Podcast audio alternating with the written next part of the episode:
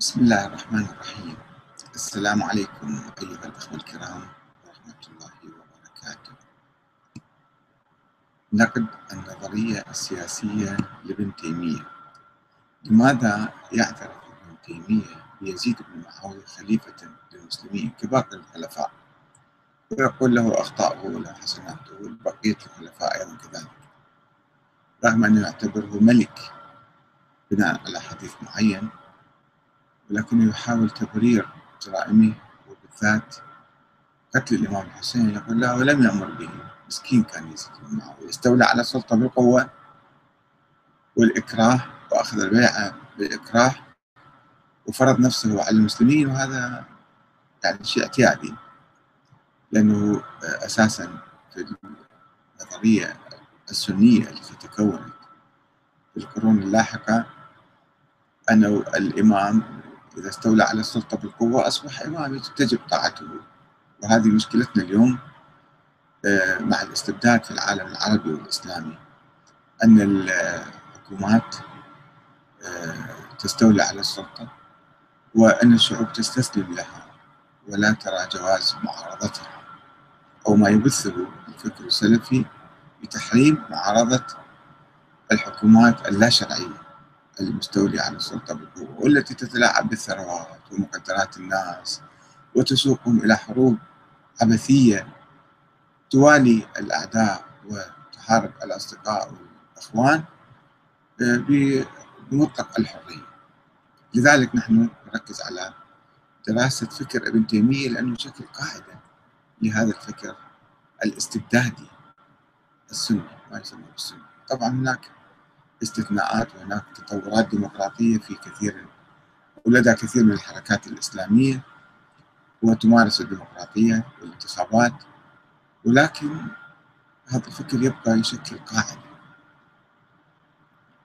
في سياق من في سياق من تدهور الفكر السياسي الإسلامي في العصور الظلامية واعترافه بالأمر الواقع. أو إضفاء نوع من الشرعية على الأمر الواقع. والاستسلام لنظرية القوة والقهر والغلبة التي سادت في الفكر الإسلامي. والابتعاد عن نظرية الشورى. في هذا السياق جاء الشيخ أحمد بن عبد الحليم بن تيمية الذي قام بمراجعة شاملة للفكر الإسلامي. فعلا يعني موسوعة كبيرة. آه، بحث كثير من الأمور. وربما لم يبحث واحد مثله بهذه الصورة. ودخل في مجادلات صاخبة مع جميع التيارات والمدارس والفرق الإسلامية المختلفة. وانتقد كثيرا من الظواهر السلبية في المجتمع الإسلامي.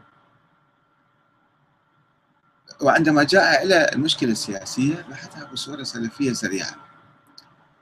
فنظر إلى المشكلة السياسية من زاوية انسجام الحكام مع الشريعة الإسلامية أو عدم انسجامها كما نظر لذلك وطرح نظرية التوحيد في الألوهية أي عبادة الله وحده لا شريك له. تلك العبادة التي لا تتحقق إلا باتباع الشريعة الإلهية. وعلى رغم اقتضاء تلك النظرية للحديث بتفصيل عن العدالة في الحكم وشروط الحاكم وصفاته وكيفية وصوله إلى السلطة بطرق شرعية لا يغتصب فيها السلطة من الناس. كان مفروض أن يكمل مشواره الفكري ونظريته الأولى ولكنه توقف نصف الطريق. إلا أن ابن تيمية لم يبحث مشكلة السلطة من ناحية طرق الحصول عليها. عنده كتاب اسمه الشرعية آه، السياسة الشرعية ولكن في تفاصيل أمور ولم يجد أي ضرورة لبحث موضوع الشورى واشتراط مجيء الحكام عبر أهل الحل والعقد أو حصولهم على رضا الأمة على الأقل. لماذا هناك إصرار في توقفه عن بحث هذه الأمور؟ بحيث وصل إلى الاعتراف بشرعية يزيد بن معاوية أنه خليفة من الخلفاء عادي يعني تولى السلطة بعد أبيه ومسألة عادية يعني لم يتوقف عند هذه النقطة كيف تولى يزيد السلطة بعد أبيه؟ أو كيف يتولى أبوه معاوية؟ لأنه كان يقدس يزيد ويقدس معاوية. ما أعرف. هل العالم العبقري الكبير الموسوعي اللي ينتقد كل شيء ويدخل مجادلات مع كل الفرق والمبادئ والتيارات يجي يقدس معاوية ويقدس يزيد ويقدس الحكام الظالمين؟ قدم ابن تيمية نظرة واقعية إلى موضوع السلطة. الواقع. شبيهة بنظرة المؤرخ ابن خلدون. إذ فصل مختلف الأنظمة السياسية التي مرت على العالم الإسلامي عن خلافة النبوة. أنه كان في خلفاء راشدين وخلافة النبوة انتهت هذه وصارت حكام بعد ملوك عاديين. يعني أمر واقع. التي قال إنها استمرت ثلاثين سنة فقط. وإنها اختلطت بعد ذلك بالملك أو تحولت إلى ملك خالص ملك عضوض وهذا أمر واقع النبي تنبأ بذلك فبعد إحنا شو نسوي؟ يعني ما قام بثورة فكرية يعني. واحد يجي يدرس التاريخ ويدرس الفرق والمذاهب بس راح جدالات مع هذا وذاك. وإذا رحت زرت قبر أنت أشركت بالله تعالى. طيب والحاكم اللي بيشرك اللي يسيطر على المسلمين ويظلمهم ويصادر أموالهم ويقتل ويذبح وكذا. هذا ما التفت إليه يعني. يزيد معاوية هو يقول نقلا عن الإمام أحمد بن حنبل أنه سوى مجزره الحره واقعة الحره قتل فيها عشرة آلاف من الصحابة والتابعين وأبنائهم. وافترضت فيها ألف فتاة باكر. وإجا كذا مولود بدون أب ما يعرفون أب منه كل هذه جرائم عادية يعني مشكلة يعني. واعتمد ابن تيمية في تحليله التاريخي السلفي طبعا لمسألة السلطة على حديث منسوب إلى الرسول الأعظم. يقول فيه الله أعلم. الرسول قال أو لم يقل ركبوه عليه يعني. يقول فيه تكون النبوة فيكم ما شاء الله أن تكون. ثم يرفعها إذا شاء أن يرفعها. ثم تكون خلافة على منهاج النبوة فتكون ما شاء الله أن تكون. ثم يرفعها الله إذا شاء الله أن يرفعها. ثم تكون ملكا عظوظا فتكون ما شاء الله أن تكون ثم يرفعها إذا شاء الله أن يرفعها. طيب ما هو دور الناس في ذلك؟ ما في دور للناس. ثم تكون ملكا جبريا مو بس ملك عضوض ملكا جبريا فتكون ما شاء الله أن تكون ثم يرفعها إذا شاء أن يرفعها. المسألة غيبية بيد الله تعالى. أما الناس ما هو دورهم ما حركتهم ما هو عملهم تحركهم في هذا السبيل ومسؤوليتهم في إقرار العدل وبناء أنظمة خلافة راشدة حقيقية يعني. ما في ما خطر على بال ابن تيمية. ثم تكون خلافة على منهاج النبوة. كخلافة داعش اللي تجي بعدين بعد الملك العضوض يجي واحد يقول لك والله أنا سويت خلافة خلافة نبوة على بدل النبوة. ويقتل ويذبح وكذا نفس الشيء. ملك عضوض وملك جبري. وأسوأ من الملك الجبري والاستبدادي ثم سكت النبي بعد خلص هذا يعني شيء تاريخيا بيد الله تعالى. الانحدار التاريخي في مسيرة الأمة الإسلامية هذه الله مقدرها والنبي تنبأ بها بعد ما يصير النبي يخالف الواقع والواقع يخالف قول النبي تركبت المسألة. وقال ابن تيمية أن شوب الخلافة بالملك يعني خلط الخلافة بالملك جائز في شريعتنا. انتهى الموضوع. ومعاوية قد شابه الملك. ومعاوية صحابي بعد من وليس هذا قادحا في خلافته إذا شاب بالملك؟ وحولها من آه، شورى إلى استبداد وإلى سلطة بالقوة. عادي شوف شلون شلون فكر عظيم وعبقري هذا. وأن انتقال الأمر عن خلافة النبوة إلى الملك إلى الملك يعني. إما أن يكون لعجز العباد عن خلافة النبوة أو اجتهاد سائغ. هو اجتهد. حلال عليه الاجتهاد ومأجور فوقها عليه بعد مو الشكل أو اجتهاد سائر أو مع القدرة على ذلك علما وعملا هو سوى عملية هالشكل. فإن كان مع العاجز كان ذو الملك معذورا في ذلك. إذا أما ما قادر هو ملك بعد صار شلون يبرر ويفلسف يفلسف الطغيان والإجرام؟ وهذا هو مشكلتنا الآن مع التيار السلفي أنه ما داخل بعقله اللي يقدس ويعبد هذا ابن تيمية. شيخ الإسلام ماكو أعظم من عنده بعد. ما أدري من حط شيخ الإسلام. شيخ الإسلام وهذا فكره إنه يبرر الظلم والطغيان والاستبداد والدكتاتورية.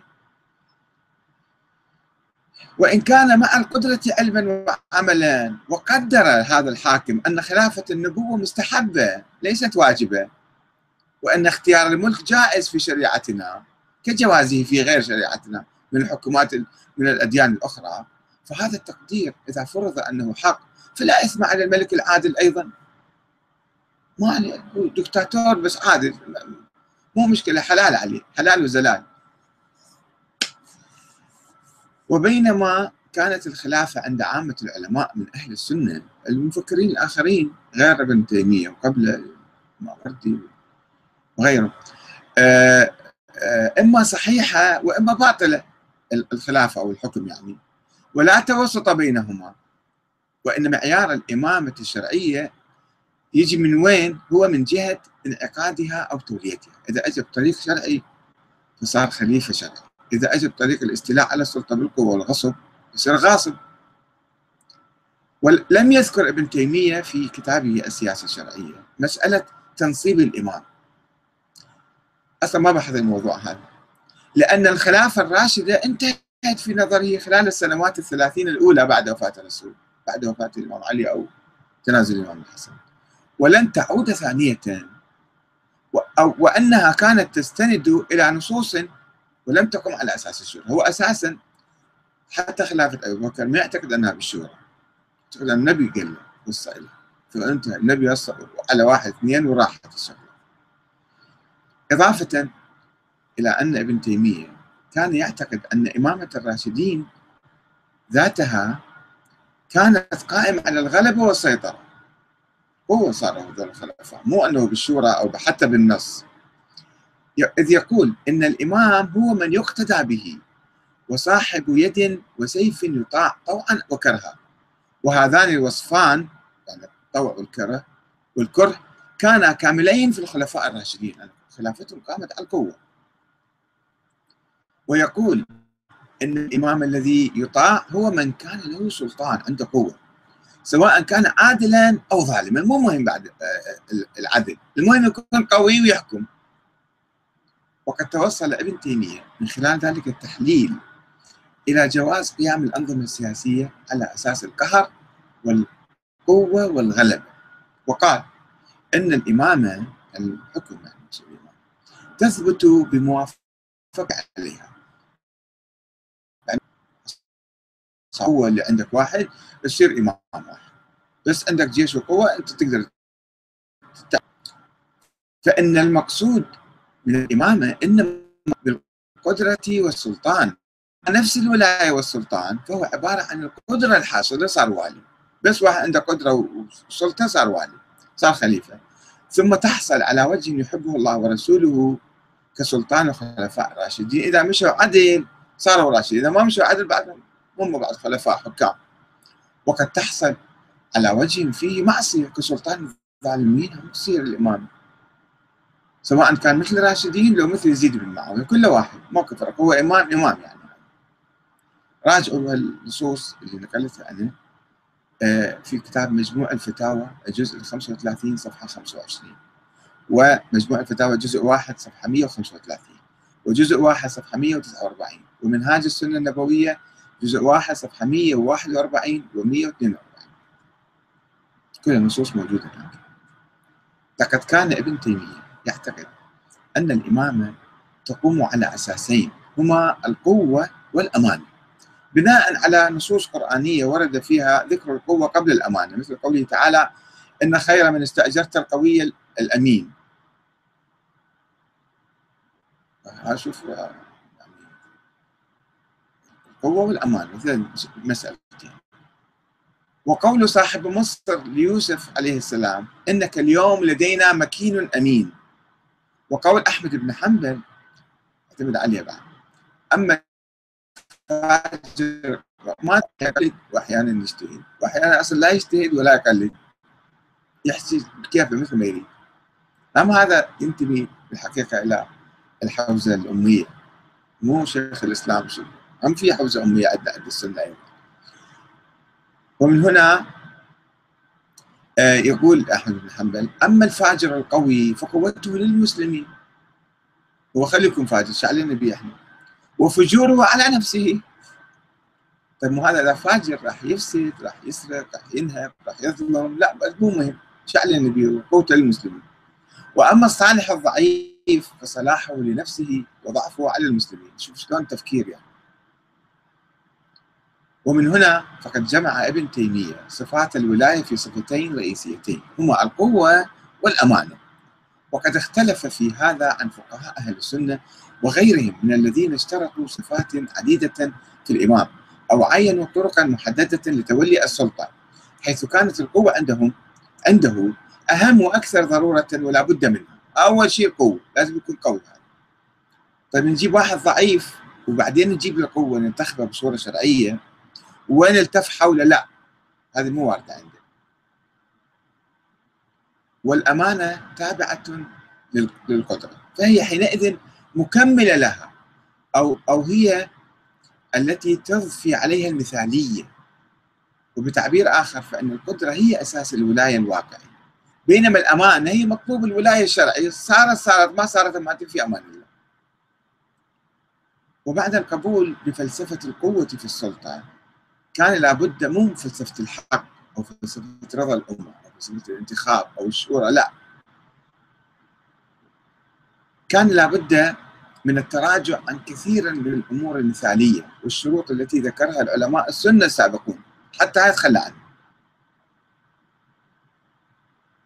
وأكدتها أحاديث نبوية عديدة تتعلق بصفات الحاكم الإسلامي مثل شرط القرشية لكل السنة سابقا خاصة الحنابلة كانوا يأكدون عليها قال هاي بعدها موت مو شرط حتى القرشية موت مو لازم.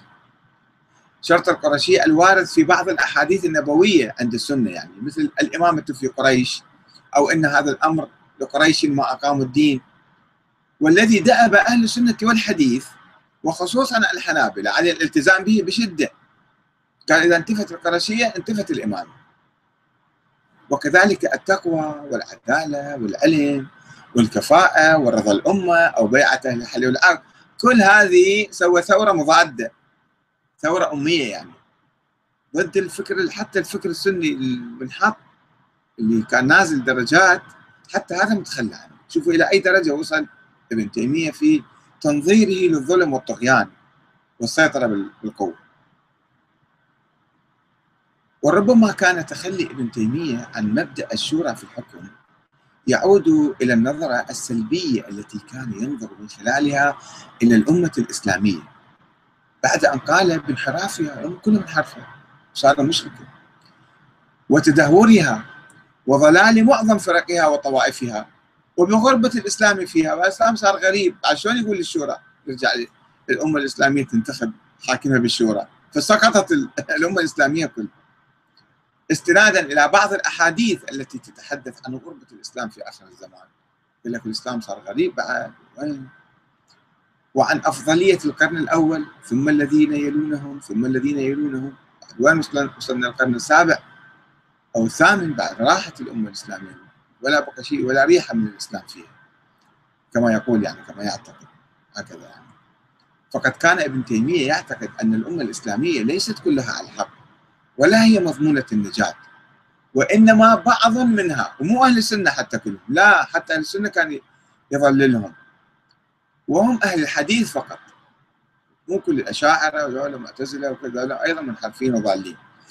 الذين يشكلون الفرقة الناجية عند أهل الحديث يشكلون الفرقة الناجية. ويقول إن الله لم يكن ليجمع الأمة على ضلالة وإنه لا يزال فيها طائفة ظاهرين على الحق لا يضرهم من خالفهم ولا من خذلهم ولا يزال الله يغرس في هذا الدين غرسا يستعملهم فيه بطاعة الله اللي هم أهل آه، أهل الحق. مو كلهم أهل الحق الفرقة الناجية اللي هم أهل الحديث. راجعوا كتاب منهاج السنة النبوية جزء أربعة صفحة 235 وأيضا جزء أربعة صفحة 200 نفس المصدر. ومن المعروف أن ابن تيمية قد أخرج معظم طوائف الأمة من فرقها حتى الأشاعرة السنة من أهل الحق. قال مو أهل الحق. ولم يكن مفهوم الأمة عنده بالمعنى المعروف المتبادل نقول الأمة الإسلامية ما شاء الله مليار و300 مليون إنسان. لا. لما نقول الأمة الإسلامية يعني يمكن 50 60 واحد 1000 واحد 100 ألف واحد هذول فقط الأمة الإسلامية. في مفهوم ابن تيمية. فشلون نجيب دول الفسقه الكفره الفجره يشاركون بالشورى؟ فاصلا ما فكر بالشورى ولا اقترب منها لم يكن مفهوم الأمة عنده بالمعنى المعروف المتبادر للأذهان أي الجماعة الشاملة التي تتخذ الإسلام دينا لها بكل فرقها. وكما تكونت وتطورت عبر الواقع في الواقع التاريخي. هاي الأمة الإسلامية. بل كان معنى الأمة عنده هي الجماعة الجزئية وهي أهل الحديث. أو أهل الحديث والقرآن يسميهم. أو أهل السنة والجماعة اللي هو فقط الحنابلة يعني كما يسميه وبما أن أهل الحديث أو أهل الحق لا يشكلون بالضرورة الأغلبية دائما وخاصة في زمان اغتراب الإسلام كما يقول فقد كان من المستحيل أن يحتكم ابن تيمية للشورى والأغلبية أو يشترط حضور حصول الإمام على رضا الأمة. وين هي الأمة؟ ما موجودة. وكان من الطبيعي أن يميل إلى نظرية القهر والغلبة. لما يصير تكفير تسقط الشورى وتسقط الديمقراطية. ويضفي نوعا من الشرعية على حكومات الأمر الواقع. طبعا هاي حكومات شرعية. بغض الطرف عن الطريقة التي استولت فيها على السلطة. وربما حتى بغض الطرف أن يكون هذا من أهل الحق لم يكن. يكون أشعري يكون سني يكون شيعي يكون ما أدري. شيعي طبعا لا ما يقبل بس حتى لو يعني أشعري أو مو من الحديث هم يقبل وعلى الرغم من وجود رأي لابن تيمية يجيز على ضوئه الخروج على أي حاكم. يقول يمكن الخروج على أي حاكم. بشرط الالتزام بالشريعة الإسلامية. أحيانا يجي يعطي شروط بعدين يتخلى عنها زين يزيد بن معاوية الإمام حسين خرج عليه نفترض والإمام حسين هو يلتزم بالشريعة ويزيد ما يلتزم بالشريعة. فالحق مع مين؟ مع الإمام الحسين اللي خرج على يزيد لو مع يزيد اللي آه، قتل الإمام الحسين لا لا ما قتل الحسين يزيد. يبرأ. وعدم إدانته للخروج بصورة عامة. إلا إذا كان خروجا على الشريعة. يدينه.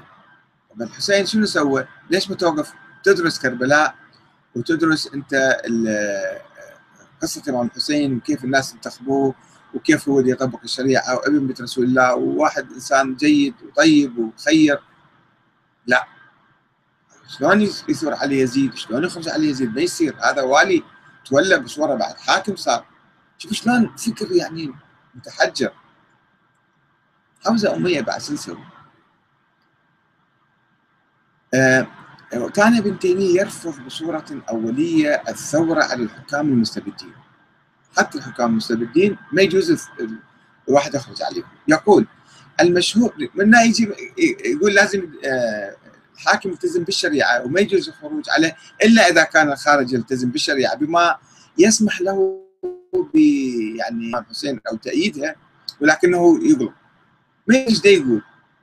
ويقول المشهور في مذهب أهل السنة أنهم لا يرون الخروج على الأئمة وقتالهم بالسيف وإن كان فيهم ظلم حتى لو كانوا ظالمين بس ما يجوز الخروج عليهم. كما دلت على ذلك الأحاديث الصحيحة. طيب القرآن شو يقول؟ العقل شو يقول؟ الواقع شو يقول؟ لا مو مهم هذا. كما دلت على ذلك الأحاديث الصحيحة المستفيدة. مشكلتنا بسرعة الأحاديث نسويها صحيحة ذول الحوزة الأمية دائما هكذا الأحاديث كلها عندهم صحيحة ومستفيضة ومتواترة ومجمع عليها وكلها كذب في كذب. آه المستفيضة عن النبي صلى الله عليه وسلم لأن الفساد في القتال والفتنة أعظم من الفساد الحاصل بظلمهم. في فيدافع أعظم الفسادين بالتزام الأذى. ولا نكاد نعرف طائفة خرجت على هذا السلطان إلا إذا إلا كان في خروجها من الفساد. ما هو أعظم من الفساد الذي أزالته؟ ويجيب نظرة سلبية للتاريخ أن كل الثورات باطلة وكل الثورات مو زينة وسوت أسوأ وأسوأ. زين ليش الآن السلفيين بعض الأماكن يسوون ثورات ويدعمون يعني الظلمة وبعض الأوقات لا يستسلمون ويخنعون حسب مزاجهم حسب نوع الحاكم اللي هم يردون هذا تجدوه في كتابه الاستقامة جزء واحد صفحة 330 ولكن ابن تيمية لم لم يجعل الإمام مصدر الشرعية وإنما العمل بالشريعة دائما يقولها. ولذلك فتح نافذة واسعة على الثورة أنه إذا إذا إمام ما ملتزم بالشرعية وواحد قائد شعبي ملتزم بالشرعية أو يدعو للشرعية يدعو للشريعة. فمن ندعم من؟ نخرج على الحاكم هذا أو ما نخرج يعني يفتح لك الباب يقول لك إيه مو مشكلة. وكان يرفض الانجرار لقتال الخوارج. يقول الخوارج يرفعون شعار ديني ويريدون يطبقون الشريعة أو خارجين على الظلام فإحنا ما نقاتلهم. بسبب احتمال اعتماد الخوارج على التأويل. عندهم شوف يعني عندهم تأويل. فاذا إحنا ما لازم نقاتل الخوارج. زين ليش قاتلت الإمام الحسين اذا افترض خارجي ليش قاتلته؟ وقد نفى وجود أي صح أي حديث صحيح. هنا حسب ما يعجبه نفى الأحاديث هذه. وقد نفى وجود أي حديث صحيح يأمر بقتال الخارجين على الإمام. ما عندنا شيء حتى لو أي واحد يخرج على الإمام إحنا ما نقاتله. أه وأما الأحاديث الصحيحة وقال أن الحديث الوحيد الذي يذكره القائلون بذلك هو حديث كوثر بن حكيم عن نافع وهو حديث موضوع. وأما الأحاديث الصحيحة التي جاءت في قتال الخارجين فهي تنص على قتال الخارجين عن الشريعة لا على الإمام. زين معاوية من خرج على الإمام علي؟ خرج على الشريعة ولا ما خرج على الشريعة؟ شنو رأيك بمعاوية يا ابن تيمية؟ لا هذا تأول اجتهد. وقال أما القتال لمن لا يخرج إلا عن طاعة إمام معين بس ما يسمع كلام هذا الإمام الحاكم يعني. فليس في النصوص أمر بذلك. قام يأول ويلعب ويصعد وينزل ويضعف ويقويك حسب ما يريد حتى يطلع بالنظريه وكان ابن تيمية يقول بجواز الخروج على الإمام العادل نظرا لشبهة أو تأويل. شوفوا اجى هنا. وين اجى على معاوية؟ قال معاوية شبهه كان عنده تأويل كان. اذا جائز كان خروج على الامام علي. نظر. كما خرج معاوية بن أبي سفيان على الإمام علي بن أبي تجد هذا في كتابه مجموع الفتاوى جزء 4 صفحة 450 إلى 452 شلون يدافع عن معاوية؟ ماذا شرطي معاوية؟ شنو الحب اللي, اللي مزروع بقلبه لمعاوية وكره الإمام علي؟ بن طالب وسئل عن رأيه في يزيد بن معاوية. بعدين قالوا له يا شنو أنت رأيك بيزيد بن معاوية؟ فقال إنه تولى على المسلمين بعد ابيه معاوية بن أبي صار حاكم صار والي يعني. تولى الملك بعد ابيه معاوية. الملك صار ملك. اللطيف هو نفى أن يكون نبيا أو صحابيا. من يقول لك هو يزيد من النبي في ناس يبدو حواليه كانوا يعتقدون هذا يزيد بن معاويه نبي أو صحابي. قال لا لا اللي يقول نبي مو صحيح اللي يقول صحابي مو لأنه هو ولد بعدين شلون يصير صحابي مو صحابي. أو من الخلفاء الراشدين لا هم مو من الخلفاء الراشدين. طيب وافق. بل شنو هو يزيد بن معاوية؟ بل هو خليفة من الخلفاء الذين تولوا بعد الخلفاء الراشدين. كأمثال كأمثاله من خلفاء بني أمية وبين العباس نفس الشيء ما فرق بين يزيد وبين بقية وهؤلاء الخلفاء لهم حسنات وسيئات كما لأكثر المسلمين فأنتوا ليش يعني مركزين على يزيد بن معاوية المسكين هذا شلون شلون يقرأ التاريخ؟ شلون يقرأ الأشخاص؟ شلون الظلم، التحولات، الانحدارات، الانتكاسات اللي أصابت الأمة الإسلامية، تحول الخلافة من شورى إلى ملك عضوض هذا مو أصلا ما يتوقف عنده مو مهم عنده هذا.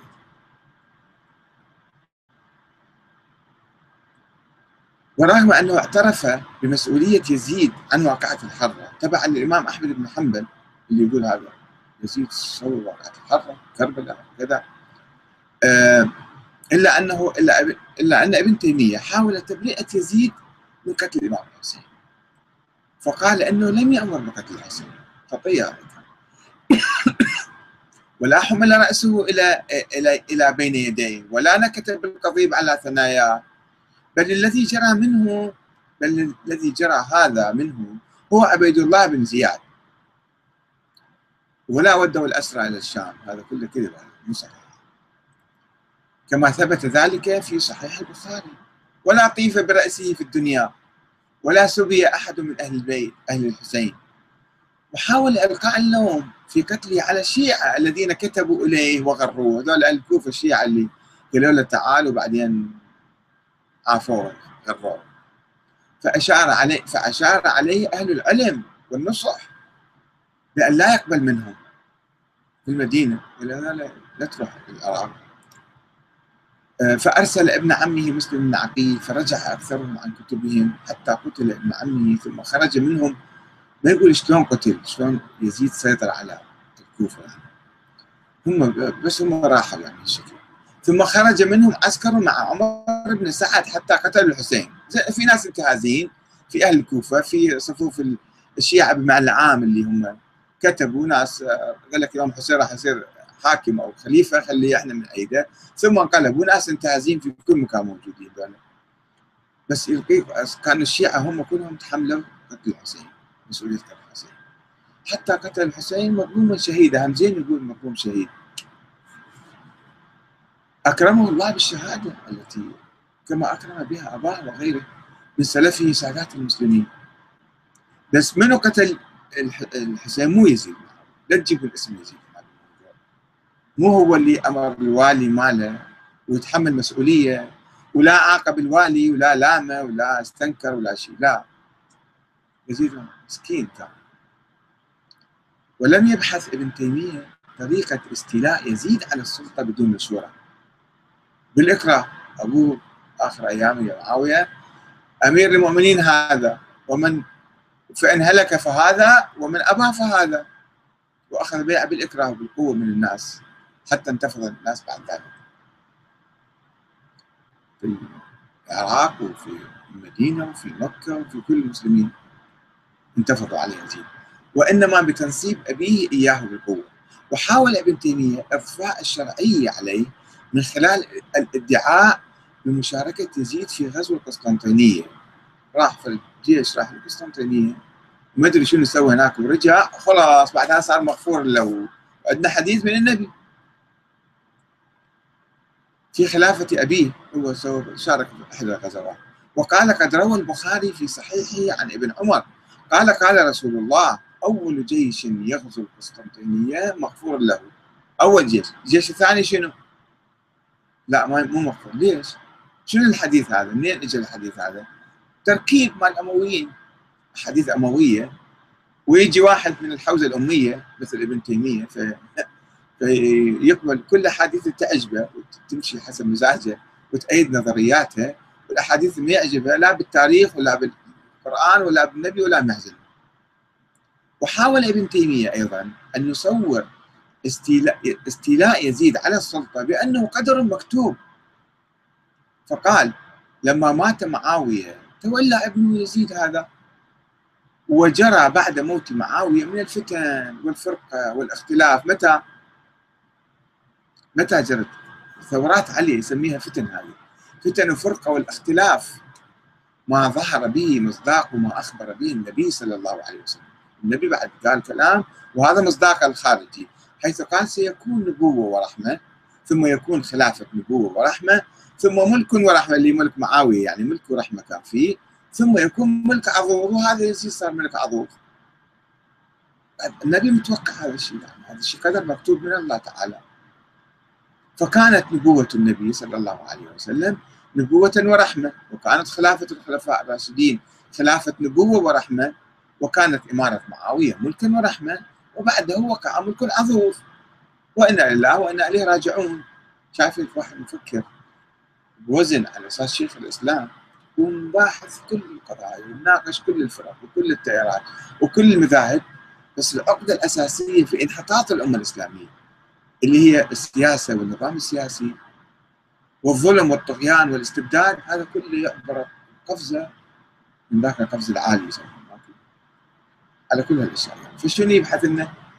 يسوي لنا تكفير وتفسير وتقليد وصراعات وعقد وإباحة دم و408 وكذا آه، عنده فتاوى وإلا فقتل واستتاب وإلا قتل واستتاب وإلا قتل عشرات مئات فتاوى في كتبه تمثل العنف والإرهاب في العالم الإسلامي.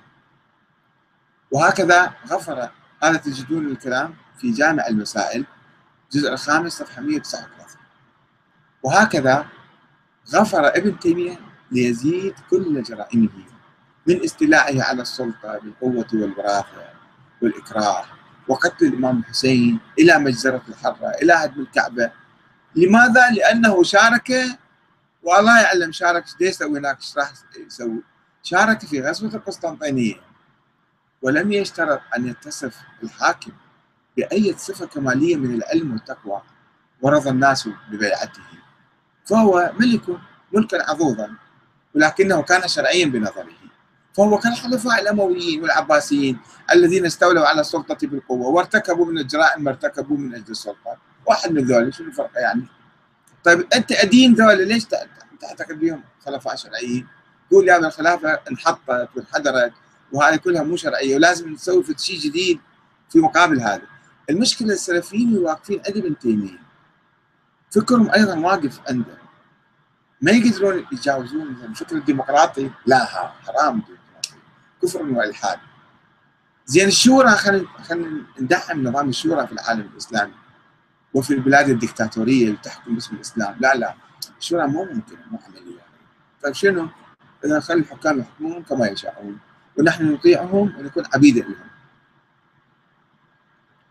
فيزيد في نظر ابن تيمية خليفة من الخلفاء الذين تولوا بعد الخلفاء الراشدين. ذلك استثناء كانوا أربعة خمسة وراحوا. كأمثاله من خلفاء بني أمية وبين العباس. شلون يعني يهون المسألة. وهؤلاء الخلفاء لم يكن فيهم من هو كافر. بل كلهم مسلمين. ولكن لهم حسنات وسيئات. كما لأكثر المسلمين وفيهم من هو خير وأحسن سيرة من غيره. أحسن سيرة من غيره. يعني المشكلة في ابن تيمية حقيقة يعني آه أنه يعتبر منظر عند التيار السلفي. يعتبر شيخ الإسلام لا شيخ الإسلام شيخ الإسلام. وناقش وكذا كل ثقافته ثقافة عنف وكراهية وأداء لكل الأمة الإسلامية. ويجي على مسألة رئيسية اللي هذه تهم حتى السلفيين حتى الوهابيين. هم مساكين أيضا هم عايشين تحت ظلم وطغيان واستبداد ودكتاتوريه وفساد. ويشوفون بعينهم الفساد بس ما يقدرون يتكلمون لأنه هذا شلون؟ ما يجوز لكن الشيخ مالهم يقول حتى لو شفناه بالكعبة قاعد يشرب خمر ما إحنا لازم نطيعه هذا ولي بعد صار والي لازم نطاعته بس ما نطيعه في المنكر.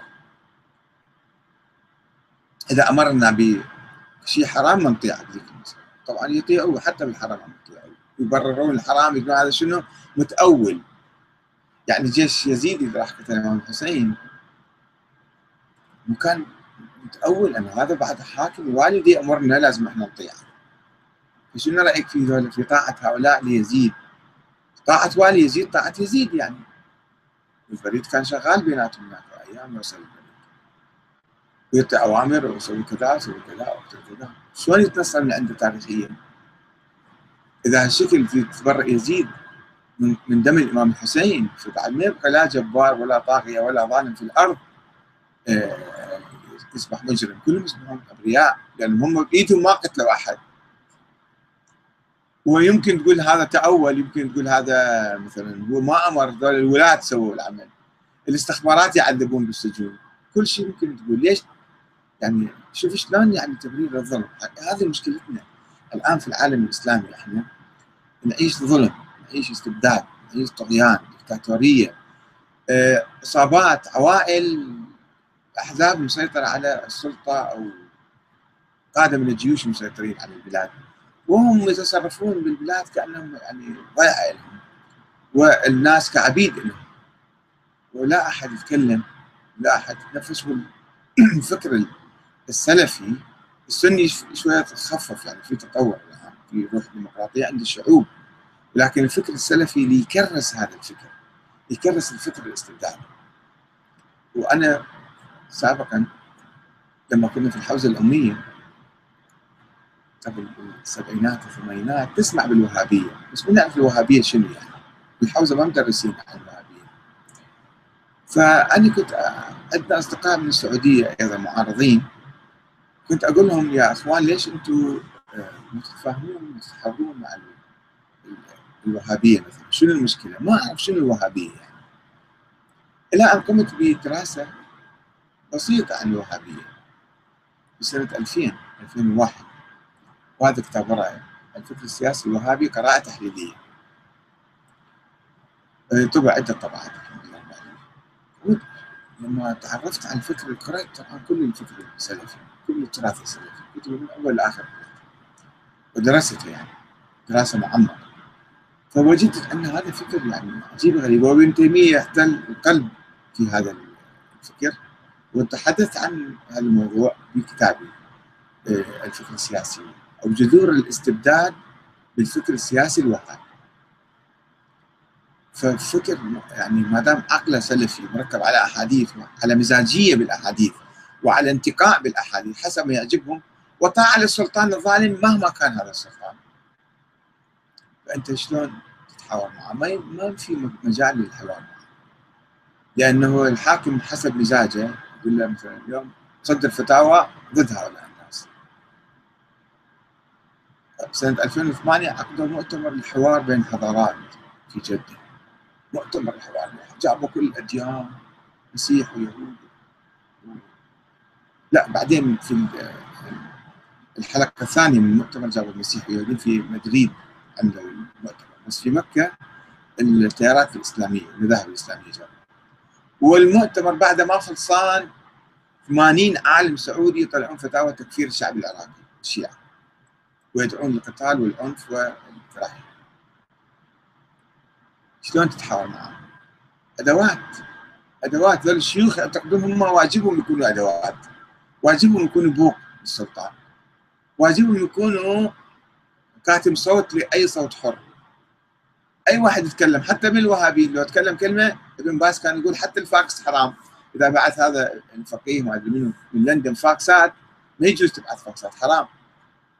حرام تتكلم حرام تتنفس حرام تعترض حرام تناقش حرام ترد. شلون تتحاور ويا هذا الإنسان العقلية هذه؟ كلها من وراء مين؟ من وراء ابن تيميه يعني العقل السلفي الدكتاتوري الاستبدادي ينظر للظلم والطغيان. فإحنا بحاجة إلى حتى العلماء الوهابيين. طبعا يطلعون لك أحيانا بعض العلماء يعني نوادر وشواذ يرفضون كل هالفكر هذا. وفي أنا عندي عندي كتب أيضا عندي كتب أنه هذا مو صحيح يرفضون هذا الشيء. يصير ثورة حوزة علمية عندهم.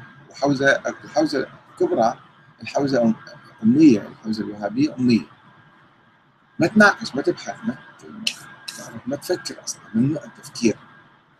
وممنوع أي واحد يشتهي أو يفكر.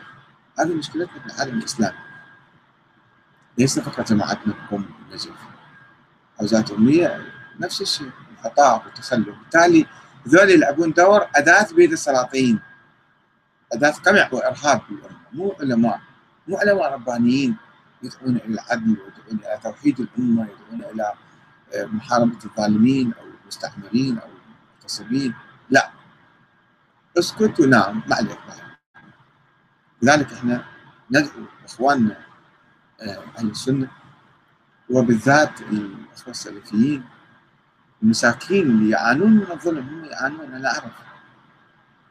أعرف واحد كان اسمه كان يجي لندن أحيانا آه، سعود آه، الهاشمي. سعود الهاشمي سلفي مسكين هذا يؤمن بالوهابيه ف دافع عن النظام يدافع عن كل شيء. ما عنده ثوره ولا مسوي شيء. ما أدري شنو سمعت هذا واتهموه شوية ما كان يعني يصرح تصريحات بالجزيرة وكذا أحيانا يطلع. بال 2000 2001 2002 واذا ابوه بالسجن مؤبد روح دكتور طبيب نفسي عنده اوائل عنده كذا ما مسوي شيء. ما لا محامي ولا محاسب ولا وكيل ولا أحد يدافع عنه ولا أحد يسأل عنه. وآلاف السجون السعودية هكذا يعيشون. يعيشون الظلم. والارهاب ما حد يدافع عنه. هم هم سلفيين لكن كلمة نص كلمة إذا حكيت روح جو في الطوامير إلى يوم القيامة. فنحن إن شاء الله يعني بحاجة إلى ثورة فكرية ثورة ثقافية في الحوزات العلمية ضد الحوزات الأمية السلام عليكم ورحمة الله وبركاته.